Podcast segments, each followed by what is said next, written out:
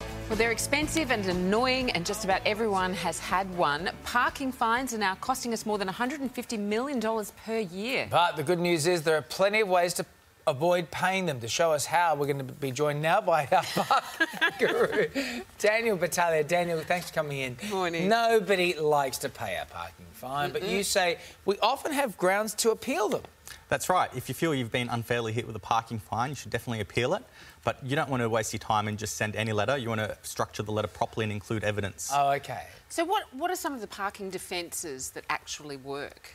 Uh, if the parking uh, penalty notice is incorrect, it has the wrong registration, time, date, or location, you want to check those Does details. that happen Okay. much though? That happens, yeah. Really? The parking officers uh, Get it Do, wrong. do get it wrong sometimes.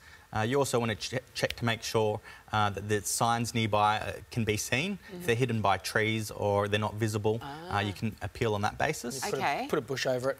Take a photo. What's the best course of action then f- if I want to appeal? Do I have to write a letter? Yeah, and you do need to write a letter. Okay. Um, parkingmadeeasy.com.au, the website offers a few letter templates Ah, which will help you out and appeal in under five minutes. Uh, you can also appeal on the basis of things like medical emergency, uh, vehicle breakdown, uh, and, and a few other reasons which are listed on the website. Oh, I wonder how you go about proving that though, because I did get a parking fine the other day. Oh, do, do tell. Unfortunately, my car hadn't broken down. But I mean, how do people prove that? Uh, you need to support your argument with any evidence you have. Okay. So it might include a medical certificate from the doctor, a mechanical receipt from the uh, repairer. Okay. Um, things like photos of a faulty uh, parking meter. Right, flat tyre? Ex- Uh, exactly. any of these your excuse? Hey, well, they could be in the future. There's also the option you can fight it in court. Yeah, you can couldn't go- you can I go mean, that that sounds far. like a drastic step. So why? When would, would I want to take that step? yeah, fighting it in court is a drastic step, and you've also got to take into account you might take you might need to take the day off from work. You might lose. And you might lose and pay the court costs. But if you've done nothing wrong uh, and there is an error, there's no, no uh, reason why you shouldn't go to court and stand up for your rights. Daniel, what are the excuses that generally don't fly?